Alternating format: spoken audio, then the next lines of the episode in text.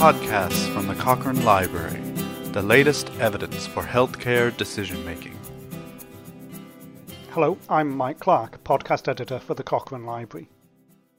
Age-related macular degeneration is a progressive and sight-threatening disease affecting the central area of the retina at the back of the eye. There are Cochrane reviews of the use of antioxidant vitamin and mineral supplements to prevent or slow down progression of the disease, and the latter was updated in September 2023. Here's lead author Jenny Evans from the London School of Hygiene and Tropical Medicine in the UK to tell us about the latest evidence. Age-related macular degeneration, or AMD, affects many people across the world. Approximately one in three people over 80 years of age have early signs of the disease. One theory as to why AMD develops relates to oxidative stress in the retina, which means that taking antioxidants such as vitamin C and vitamin E, carotenoids, or zinc might help. Our pair of Cochrane reviews examine whether antioxidant vitamins and mineral supplements can prevent the development of AMD or slow down its progression. Our update of the review of whether these supplements slow down the progression of AMD now includes 26 studies.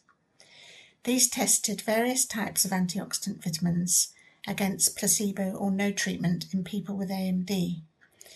The evidence was mixed, with, in general, the studies being small and of short duration, with patients being followed for less than two years.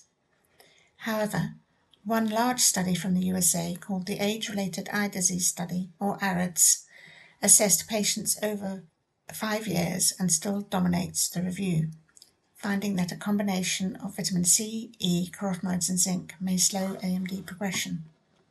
The data from AREDS suggests that there would be approximately four fewer cases of progression to late AMD for every thousand people with very early signs of AMD who are at low risk of progression if they take the combination of vitamins used in that trial.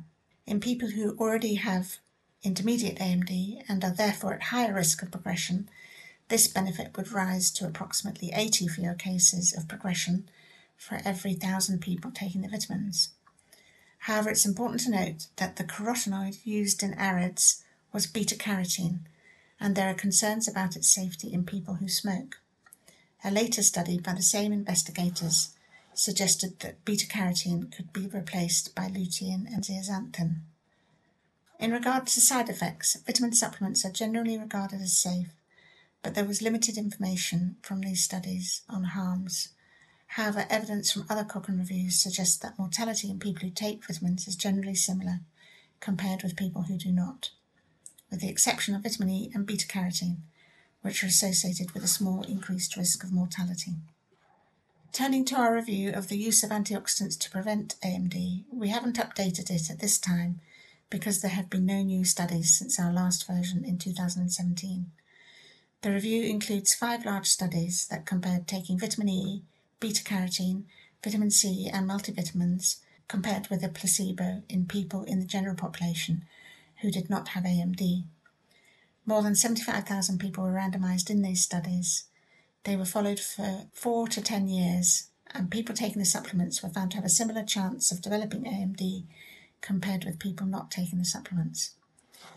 In summary, therefore, our pair of reviews show that taking a combination of antioxidant vitamins, as used in AREDS, may slow down the progression of the disease in people with a diagnosis of AMD, but that vitamin supplements, vitamin C, E, or beta carotene, are unlikely to prevent the development of AMD.